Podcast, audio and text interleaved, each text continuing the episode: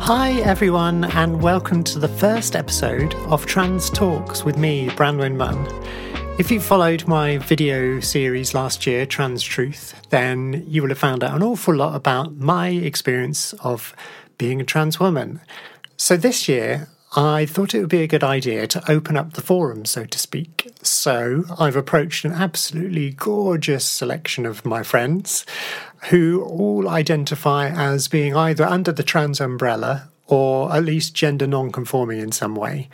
And I interviewed each of them, some of them online and some of them in person, and we just talked about many issues associated with being trans or gender non-conforming.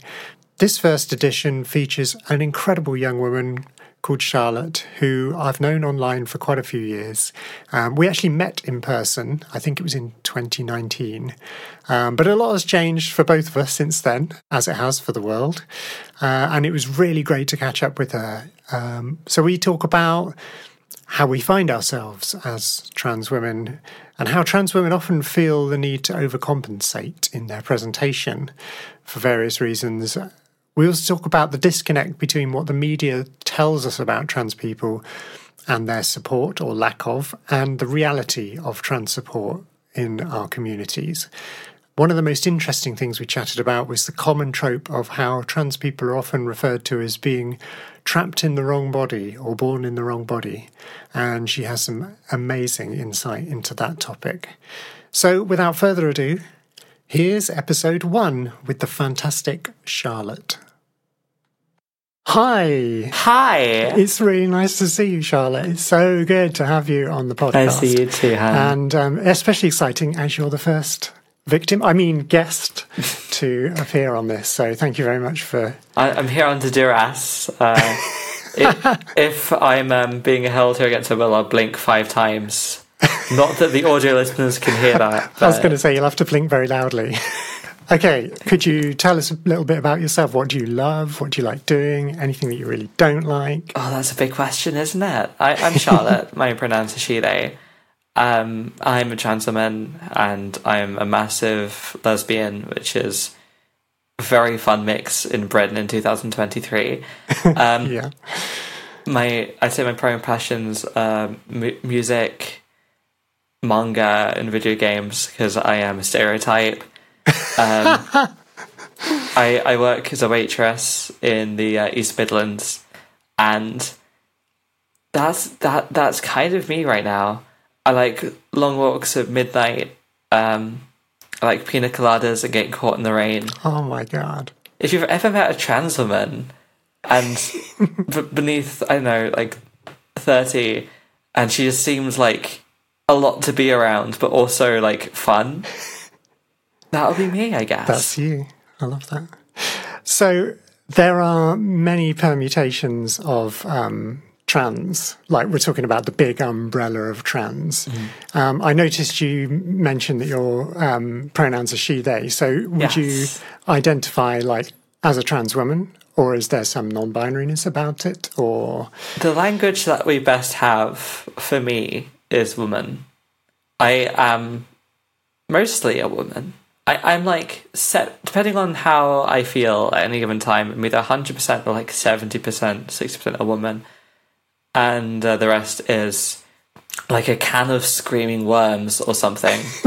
Um, zero percent of that's man, uh, but depending on how much the worm can is howling, um, that's uh, that is an incredible, incredible metaphor. Thank you. My my girlfriend said that once, and I a howling mass of canned worms. Amazing, um, brilliant. So, as this is kind of you know quite a specific podcast with specific individuals, um, I, the first part of what I want to find out is a little bit more about you and your experience um, in this kind of adventure of um, being trans. So, is there a starting point? I mean, did you like have like a kind of light bulb moment where you're like, "Oh right, I understand uh, what yes. this is about me," or was it a more gradual thing, or have you always known this? This was a lightning bolt moment, um, very much so. there, there, there, there were signs, as there often are.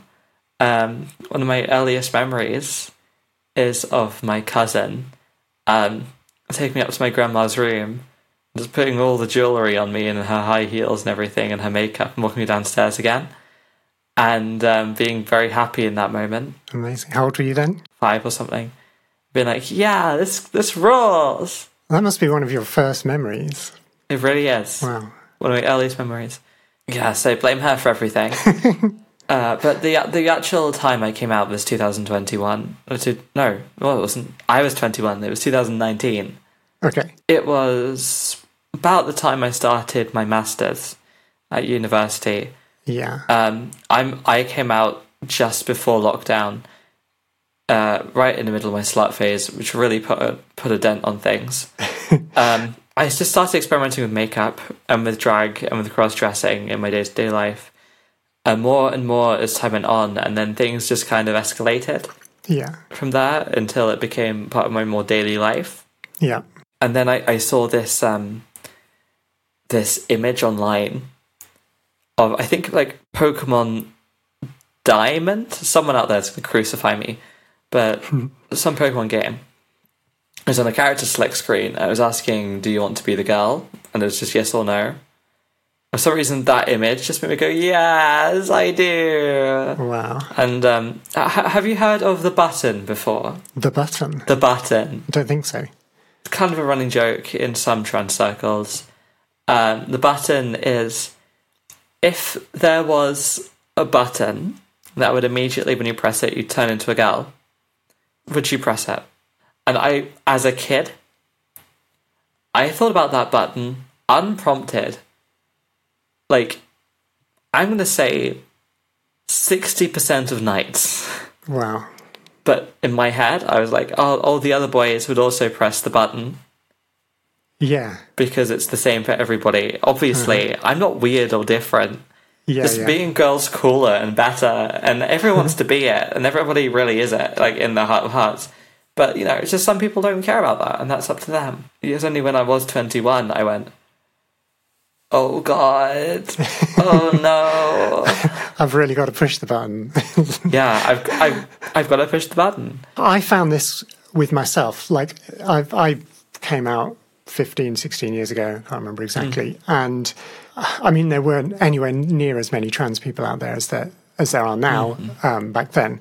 But I kind of felt like I think a lot of trans women at that time felt um, like we had to. We had to have always felt like this, you know. We we were born like this, and I mean, yeah, we were born like this. But we there were so many um, obstacles against us that we were very very good at hiding it, and and so I felt like a like a fraud almost because I hadn't had this experience of like growing up feeling like I'm in the wrong body all the time. Um, it was just so hidden. But as in those years since coming out and and transitioning, I've remembered so many things about when I was young that are like, oh my God, why did I not see this? I mean, obviously, I didn't. I grew up in the 70s and 80s, so like it was very much, much harder to find like a word for what I was or an understanding of that kind of identity because we just didn't know people like it. Um, Whereas now it's a bit easier to sort of make that like uh, realization about yourself. But have you experienced that where you've noted, you've mentioned that memory of like, you know, when you were young and your relative putting jewelry on you and everything? Are, are there things that have come through through your memory bank since? Yes, one hundred percent. Like the crazy thing about denial is it makes you deny everything. Yes, yeah, everything. D- denial's a shovel. You know, some of that stuff is still really well buried. Yeah, Uh, the the thing about the button only happened, I'd say, like a couple of years ago when I remembered that. But there was other things like I started to realize just how many times I've done drag and cross dressing throughout my life. I remembered um, pretending to be a girl on RuneScape. And um, and Club Penguin a little bit, and thing and and Roblox as well, and, and things like things like that just really helped um, me cope. yeah, But back in the day, all these things um, they got buried once again, and they're, they're, they're resurfacing. yeah, You know, hundred percent. yeah, It, it, it's a it's a really weird feeling it's a validating feeling. It makes your uh, your life experience almost make just a tad more sense. Yeah, totally. Yeah, each each little remembering or like realization of those historic things. Funny you were talking about RuneScape and stuff. Like for me, it was Dungeons and Dragons with paper. Me too. yes, D and D forever. Um, I changed schools when I was like 14, 13 or 14 and like they didn't have D&D in my old school but when I went to the new school there there were some kids playing it and I was like oh my god I have to play this and like the first time I played it I probably played a male character um, but from then on, every other time, and then we started playing Star Wars, the role playing game, and I was always like, yes, I'll be the female smuggler, or I'll be the female Jedi, or whatever, you know. And again, it was like I would spend so much time and effort on the character sheet and writing up this incredible backstory, full of details, and uh, and then often in the game, when it came to a bit where I really had to role play Fem my denial would kick in again and like yeah that i just would flop completely and not know how to be. And but that what you're saying that validation thing of every time you could make a decision like that every time you could say yes i'm going to play a female character or cross dress for some like reason or other that you could you know create sometimes. Oh very much so. Um, very much so. There was one time i went to a party that was uh, midsummer night's dream themed. Yeah so, for a quick rundown for people who I know didn't take GCSE English, um, in Midsummer Night's Dream there are these uh, four people called mechanics, which is like basically day laborers, and they put on a um, not very good play in the middle of Midsummer Night's Dream, and um, one of them, uh, in like reference to how Shakespeare was cast in the day, is a man who was going to play a woman and be in drag. Now, for this party, I went as that guy in character, as um, the character of Thisbe in the myth of Pyramus and Thisbe tragedy, I think, of Pyramus and Thisbe, and um, I didn't even go in drag. Like in in the text, it's mentioned, "What shall you do about your beard?" It's like, I guess I'll shave. but some performances still have him like beat it up. Yeah. I, I, I went full fam. I bought a new wig. I I went and got a dress in Primark. I I posed everywhere. I borrowed my mom's clutch. I, I looked not great because the wig wasn't a very good color on me, but uh, I felt amazing that whole night. Yeah. Th- the thing about drag as a trans person, when you're when you're doing it not knowing you're a trans person, when it's the mask, not drag, that's um really tells you how sad it is to get out of it. Yeah. You know? I so some of my last memories of being in drag like that, one of the um things that really started to spiral my mental health was the last time I went in proper drag to a party. Uh, not the actual party, that was lovely, but getting out of it afterwards and taking off my makeup. Yeah my glitters and my uh, um, um, my diamantes I had on my cheeks somehow. I can't remember exactly. And um, just looking in the mirror and almost crying because I was like, in the moment, I was something beautiful, something that I'd always wanted to be, but something I couldn't put my finger on. And um, I, I was literally taking it off before a mirror. I literally scrubbing off layers of myself with a cloth to to unearth the unhappy man that I was. Wow. And um, it, it, was another experience like that that actually made me come out, actually uh, cracked my egg. Yeah.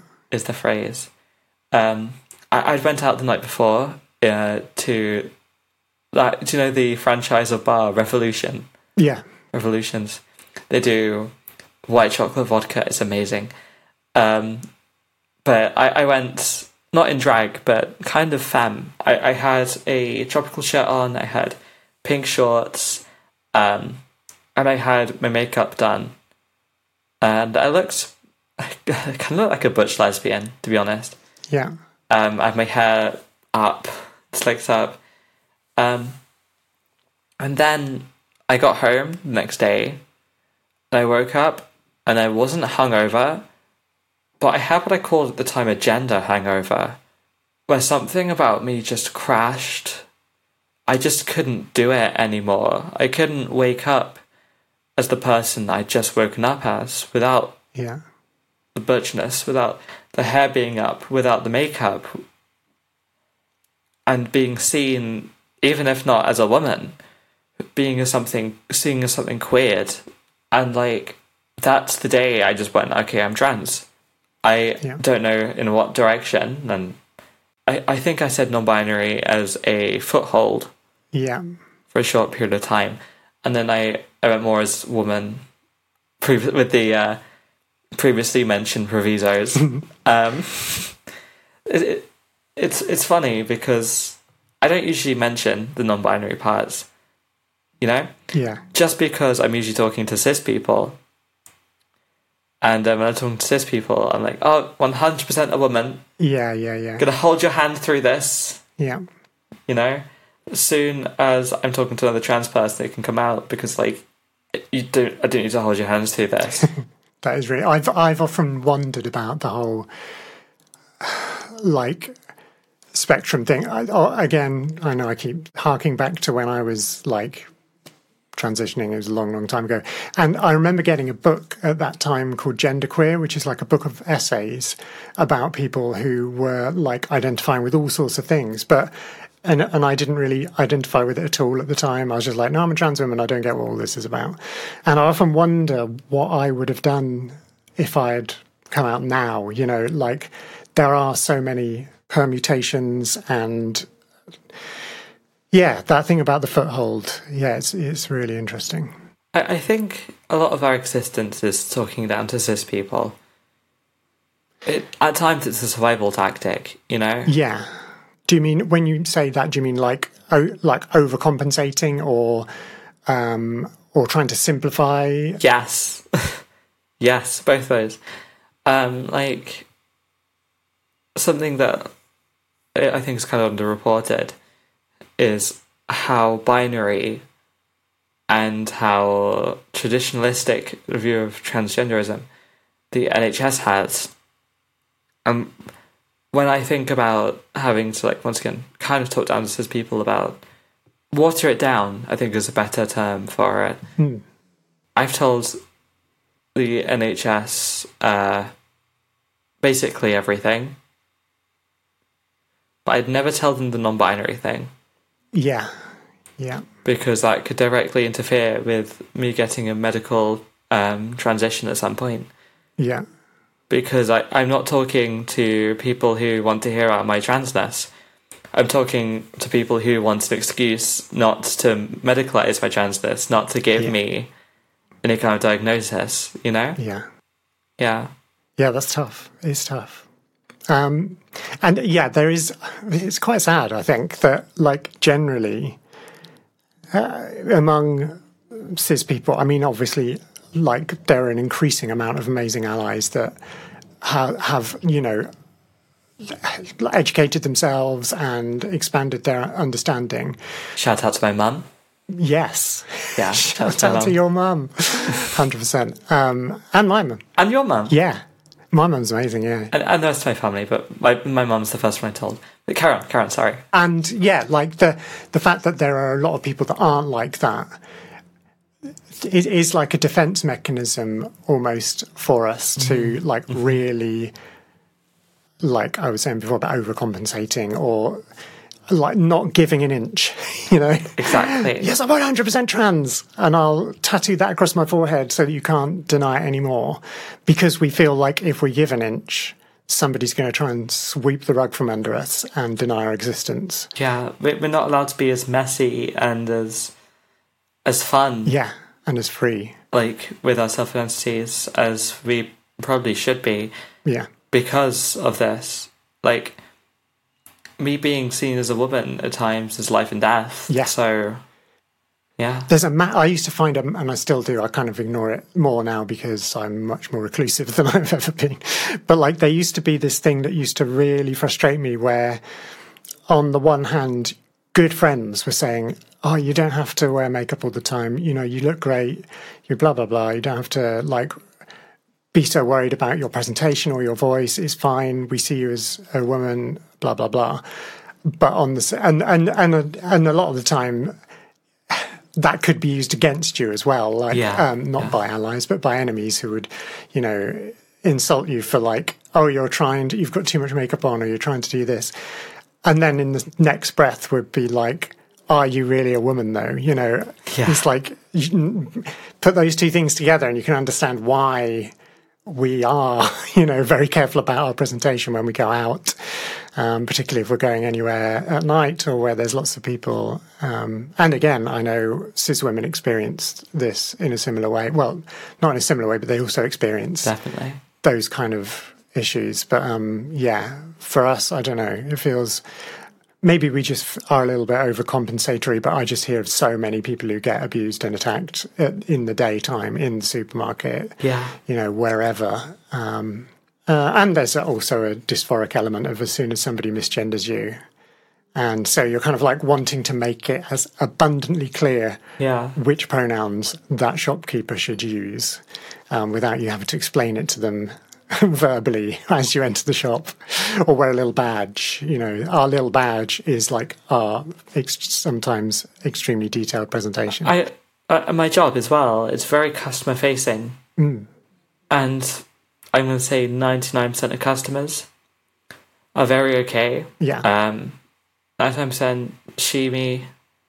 Yeah, I, I sometimes get they'd by customers as a I don't know what to do with this, but I'm supportive kind of way, That's cool. and I respect that. If if if you don't know what's going on here, I don't blame you. Mm. Yeah. So Just use they. just use they. Fine with that. And if I get he himmed at any time, I very very rarely think it's any kind of malice. If I get he himmed at any time, I think of it more as like an honest mistake. A lot of the time, Yeah. Yeah. it's often an honest mistake I don't correct because I'm not brave enough. But um, it's very rare that being he himmed feels like it's got any kind of bite Yeah. but it does happen and it messes up my whole day. Oh my God. Oh my God. Yeah. Yeah. It's, it's you see, it's impossible to explain that because there's no parallel. There's no like, oh, it's like when this happened. It's a unique experience that I didn't know until I realized I was trans and came out, and then immediately that it happened like the next day because I was at the beginning of my transition, and of course it happened every day. Um, the feeling of that is such a vivid and strong Yeah. and I, and I know it's something that we all in the community share, and yeah, it, it's powerful. It's just an act of unpersoning, you know? It's Yeah. it's a removal of agency. Yeah, It's um similar I think quite a lot of like misogynistic language. yes, yeah. I suppose that's the nearest. Yeah. It's like using uh words as oppression. Mm. But that that's very generic, you know, that's very once again umbrella terms. and as you were saying, it's often unintentional or like not intended to be like that. but it's a denial of personhood. It's a denial of agency. It's um, this isn't something you can choose. Yeah, I'm choosing for you, and like, not all the time. Once again, I take it as that. I take it as an honest mistake.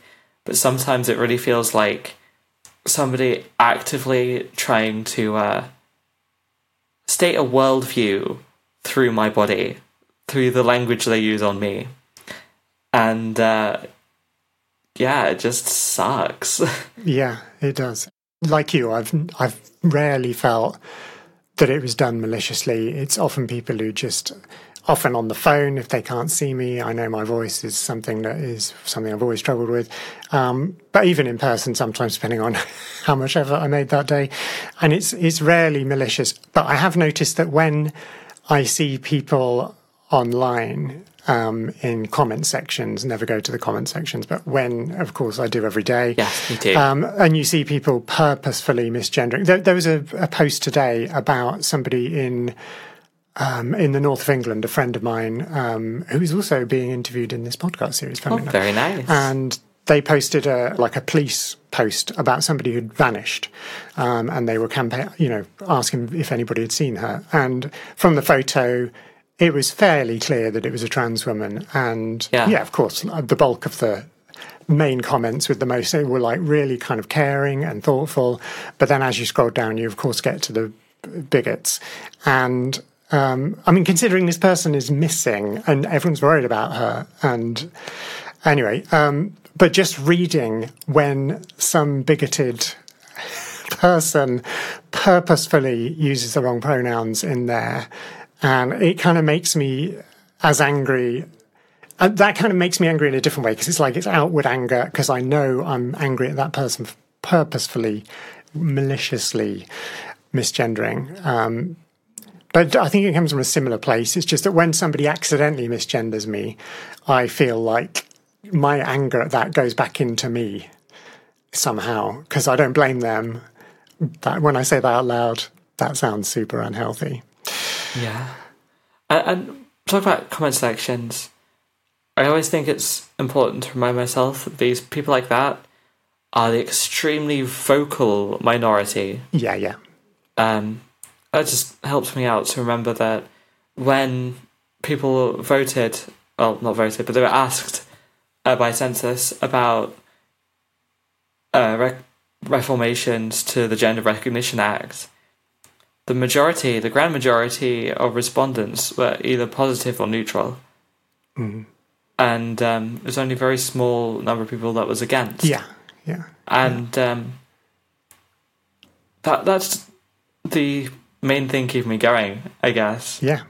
I mean, as you say, it's it's a minority, uh, but they're just very vocal. very vocal. Wow, so vocal.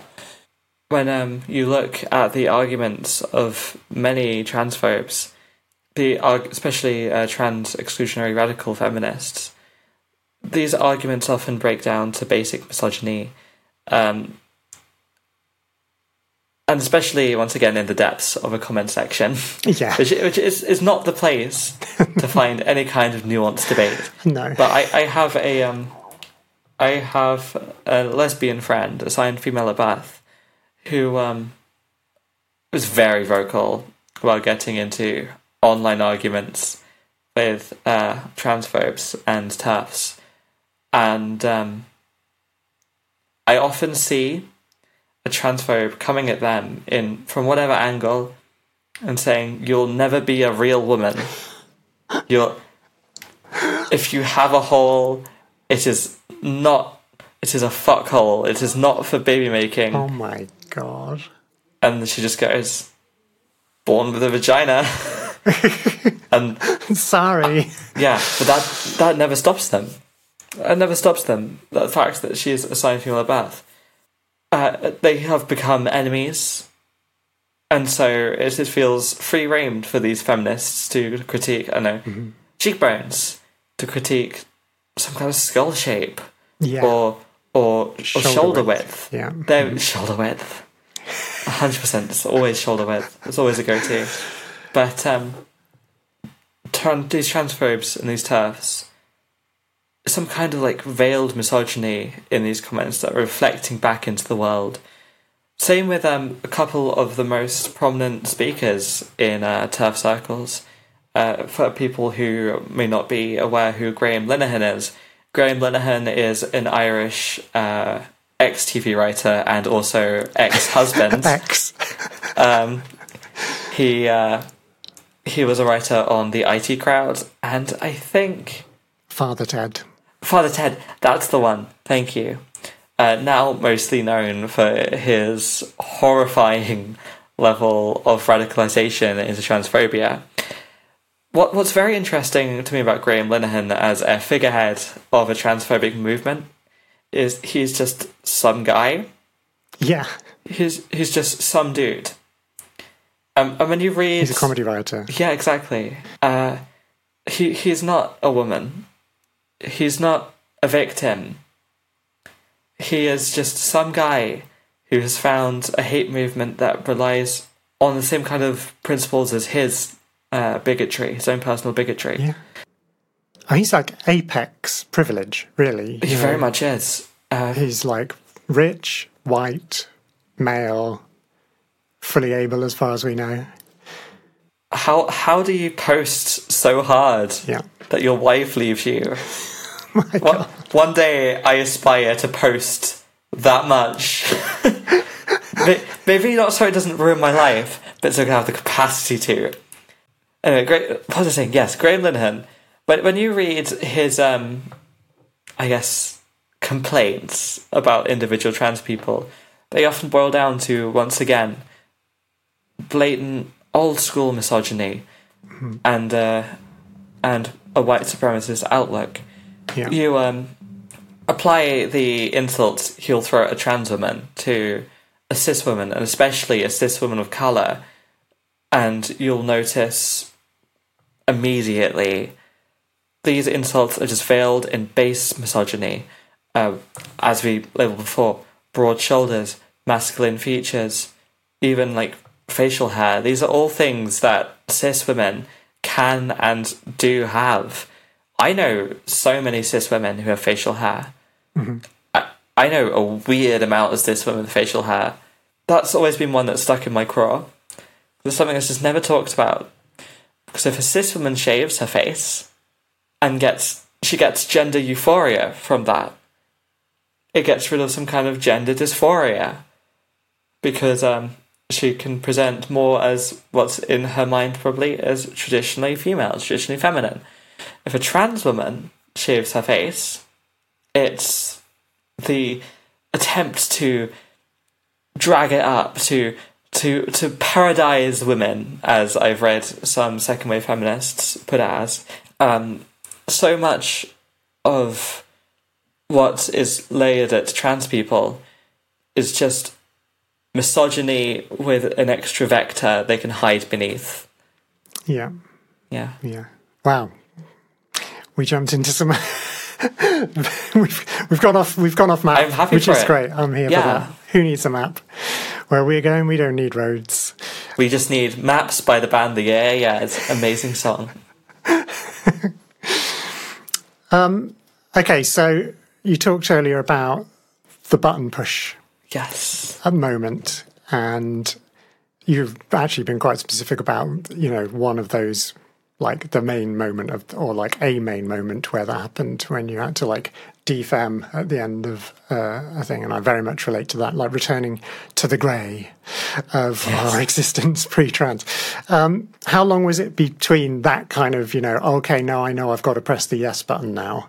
How long was it before you came out you said you, you come out to your mum first Yeah, it was, it was a matter of a couple of months.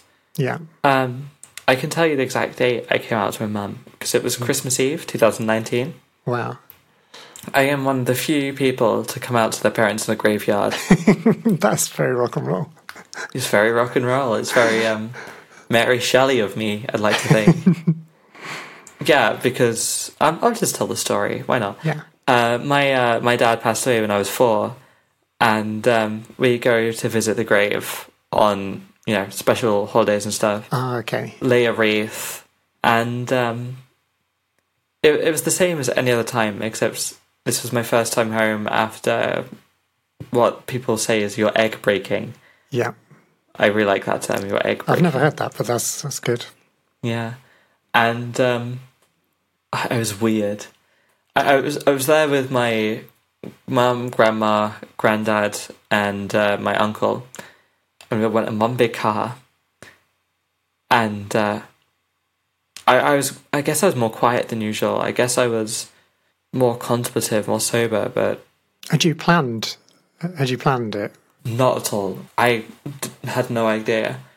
And um, I think my mum noticed this because the other three, they got into the car and they waited while my mum walked with me up the way. And I said, Yes, something is going on right now. And it's not something I'm ready to talk about, but something is going on. And she said, You can always talk to me about this. And I just broke. I just I just spilled my guts. Um, I said I don't think I'm a boy anymore. I think was the exact phrasing.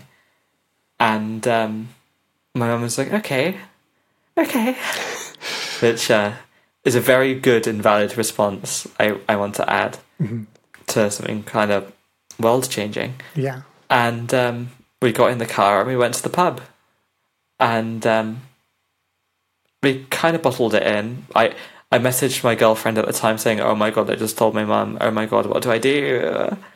And um, So she knew. yeah, she and I both had a bit of a panic attack uh, in the bathroom for a second of the pub. Then we left. Christmas Eve continued like usual Yeah. until I think like 11 p.m. When my mum was just like, let's just talk about this. And we stayed up for like an extra hour. We talked about it, I think in our dressing gowns. And we cried about it. We both cried a lot. Mhm. And um, at the end, she was like, okay, I'll, I'll do what I can do Amazing. and um, she was hesitant because, of course, she was. Who wouldn't be? Yeah. Yeah, and like she uh, said it. Uh, it was almost mourning a little bit for who she lost. Quickly, she realised. I'm imagining that fairly Yeah. soon after she realised she hadn't Yeah. lost anybody, but she had Yeah. gained Gained a daughter, a bionic version of what she had already. very much so, and uh, the black tar heroin version of what she used to have. and she, um, I remember very clearly. At the end, we started folding sheets. Oh, while talking, just as a uh, do something while we keep talking. And in a moment, I don't. I think it was just folding sheets. I just started crying. yeah. She asked what was wrong, and I said, "It's the first time I've really felt like your daughter." And I just cried into her. The, the rest of the family knew pretty soon after. I think my stepdad was told that night, if not the night after. Um, what a Christmas present, right? Yeah. Happy Christmas, guys. Yeah, I think my grandma found out like a week after, and then that was kind of it. Uh, around February 2020, I came, up, came out to the rest of my family over Messenger because at that time I was at university, Yeah. so away from family. Over Messenger. E- even the, uh, the the grandfather who once asked if I was a puff, a puffter at the dinner table, uh, was was supportive of me, and I have like a full family's support behind me, which is amazing. That's beautiful. Yeah, I couldn't ask for more. And um, my, my, my, my granddad, not the one I just mentioned, the one on my mum's side, he passed away a couple of years ago now. Uh, he he was kind of the one I always was a little unsure of, just because he's very quiet, very reserved, and also um, he was dying basically that whole time. Wow. Yeah. And uh, because of that, I, I could never get a read on um, how he thought about me. But he never misgendered me. That's all you need to know. He never dead named me, even accidentally. And like, Wow. That's amazing. even even as like he was degrading Yeah. quite rapidly, both physically and mentally. I still haven't processed that. No, no. That is. Wowzers. The, the the girlfriend I had at the time was a uh, a cis girl, and like we broke up. She was cis and heterosexual. Um, things hadn't been working for a while anyway. Yeah. I, I was being distant. I was in a relationship with the cis girl at the time when I Yeah, came out, and and she was incredible. Like she was like immediately, whatever you are, whatever, however this looks, I'm like, I'll be here and support you and be with you. And I was just like, oh my God, you know, that is so like loving, but. yeah, I still I finished our relationship. I just it's such a lot, you know. It's such a lot uh, that those first few months, and I just knew I had to be alone. Like I had to kind of. yeah. I just don't think. I'm sure, like a lot of people will value their partner if they if it's a partner of a long time as well that they can be incredibly supportive and it's going to be a rickety bridge some of the time um, but that can be really helpful. But I found personally that I needed to just like detach from any kind of sex or love, that kind of relationshipy type of love rather than like family love. Um, how did, so were you? Would you have rather that you stayed together with her, or I, I don't know, honestly. Th- things already weren't working. And she was like happy for me. She was proud of me, but she wasn't in a place where she could really emotionally support me. yeah, She she supported me, but she wasn't in a place where she could like relationship support me. yeah, yeah, yeah, And um, it just stopped working. And uh, yeah, I, I was single for quite a while after that. Had a couple of relationships, a couple of hookups, you know. Then uh, in I think 2021, I met my partner, who she's wonderful. She's another trans woman. Uh, she is kind of my life. Um, I moved up to the um, East Midlands from Yeah. the south to be with her, and um, she's wonderful. Uh, most supportive, most loving person I've ever met. She's written. She's she's a programmer, of course. Have you met us? With trans, and um, she's a massive nerd, like like me, perfect. and just like my life with her is a million times better than it ever has been without. Yeah, yeah, And I and I couldn't. I think we were talking about this a couple of days ago. I couldn't date cis anymore. I, sorry, cis people, you're missing out on this catch. it, it's it's not to do with any kind of cisphobia. It's just if I was to date, if I was to um, be with somebody long term, it would have to be with somebody who's had the experience of transitioning I see. Yeah, not just so they understand the issues, yeah, yeah, but so like as a point of relating. yeah. So it's not just like an academic understanding of No, the things, but it's like an emotional empathy that Yeah. that as this person would not be able to bring to the relationship. Yeah, trans um, transing your gender is just this almost spiritual transformation. There's um nothing else really like it, no, and uh, to have a partner who didn't know that, I just feel I'd be missing something. I feel I'd be missing so, a vital part of who I am and what I'm attracted to. This is interesting. This has got me thinking because we were talking about transphobes or anti-trans people and bigots and incels and misogynists and everything else earlier on. That statement of what our transition is and how that it does feel like this kind of spiritual thing. There is something like unearthly or like unprecedented about being trans. And I wonder if, for me, a lot of the transphobic people out there and anti-trans people are um, they're afraid of something. 100%. We are being accosted currently by daily, like, examples of anti trans behaviour in the mainstream press and in the government. And I, the only way I can really, like, even begin to process why that, that is happening is to, due to fear.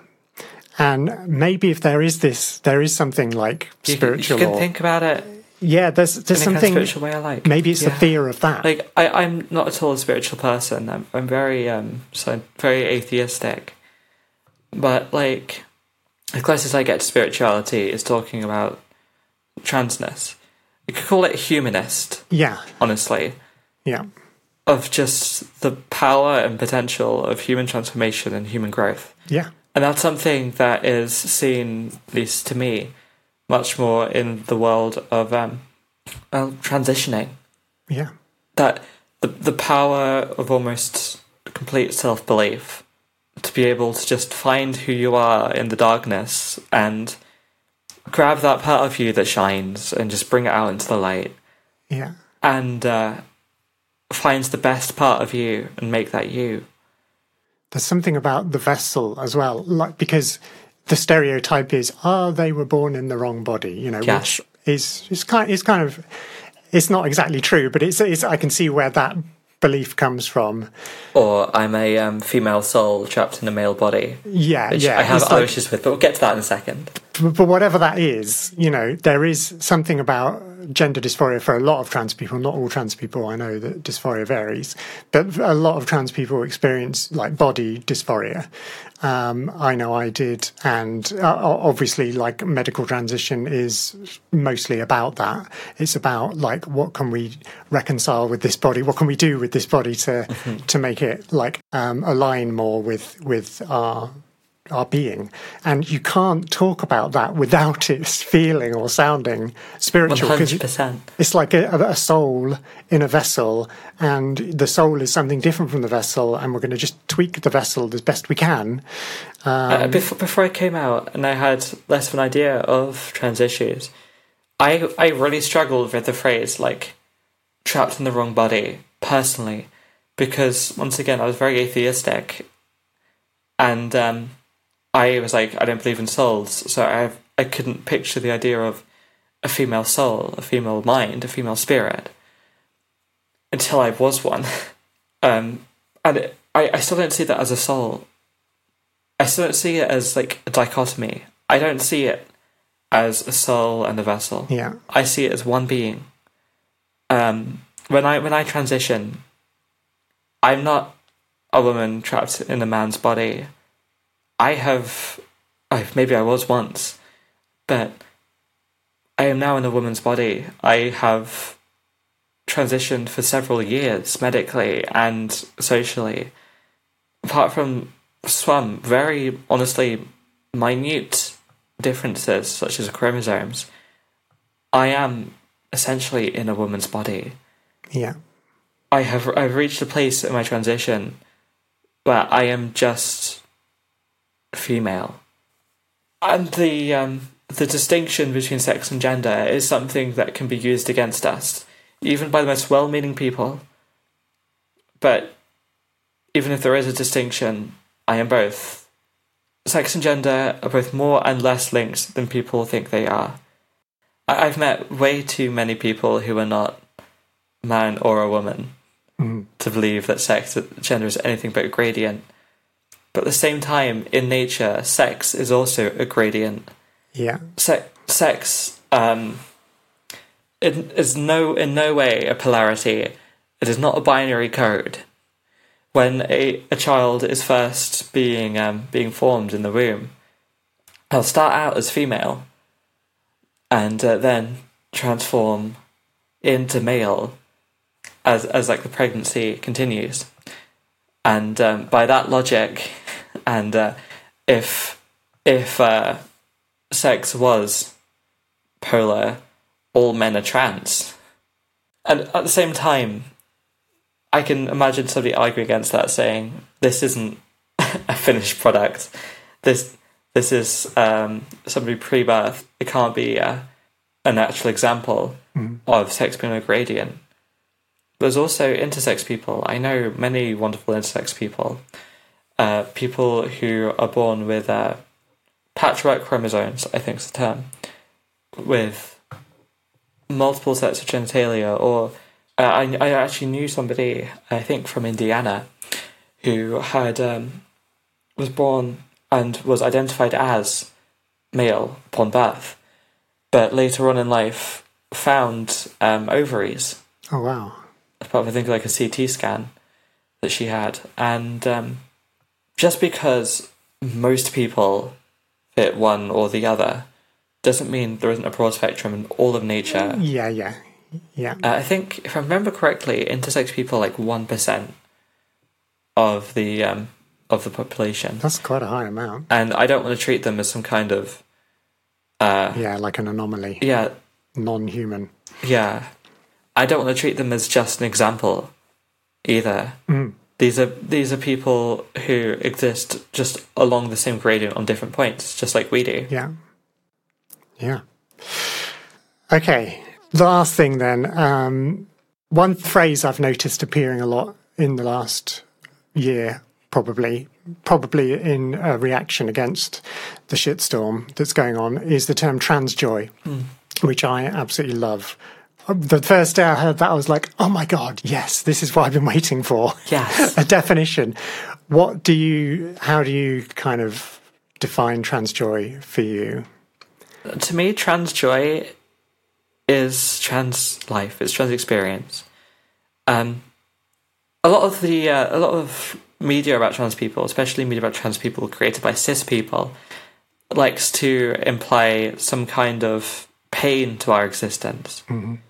Um, a film I loathe. I think it's called The Danish Girl. Oh yeah, I've never watched. I can't. I just. Um, but yeah. it's uh, largely trans misery porn. okay. You're No. not. You're not enthusing me to watch it at all. So, Yeah, but yeah. that that our lives are just harassment and uh, death, Mhm. either of the physical self or of the heart, and that's sadly true for so many trans people throughout history. Mhm. But it doesn't have to be. And um, trans lives, trans identities begin with joy. They begin with the joy of finding yourself and becoming what you always were, of becoming your best self. I know people who really struggle with dysphoria who haven't had any access to uh, medical HRT. Look in the mirror and at least know they're trying. Yeah. Tra- trans joy is finding happiness in the things that other people overlook and to be uh, treated with respect and empathy by somebody just in the general public that is trans joy Yeah. To find someone else like us and to uh, fall in love and rent a house where we barely pay for and bills should barely keep up with and we fight for but we sleep next to each other every night. That's trans joy. Hmm being able to create our art create our media to find each other in this world that is trans joy and um, no matter what happens if things get worse trans people will never stop existing we'll always be here whether we're allowed to be or not whether we're loudly or not Mhm. trans people we are the new vanguard we are the thing that goes bump in the night for um, for those in power. We are the thing that they want to destroy because we represent change and hope and life and joy outside of a capitalistic structure. And those in power, the uh, British Parliament, American government, both Republican and Democrat. There's nothing that can stop us from existing. And they may temporarily may temporarily win. They may make our lives so much worse, and I hate to say it, but I think they will. Hmm. I think you're right. But if if I die, if I'm found if I'm found on the street like so many women before me, especially women of colour, there'll always be someone after me to feel the joy, Yeah. and that will keep going. It's a chain. And we'll never it'll never break. Charlotte, thank you so much. Thank you, Branwen. Thank you for giving me a whole load of trans joy in the last hour. Uh, I, I've really enjoyed that, listening to your thoughts and sharing thoughts. Um, keep spreading that joy. I have to wait some tables first. See you soon, Branwen. Bye. So there you go, episode one of Trans Talks. I hope you enjoyed. I hope you found it informative. It certainly blew my mind. Thank you once again to Charlotte. It was so great to talk with you. And yeah, stay tuned. There will be another episode very soon. If you'd like to follow the podcast on whatever platform you listen on, that would be amazing. You'll then get a little notification to tell you when the next episode comes out. In the meantime, sending lots of love to you all and I will see you next time for another edition of Trans Talks.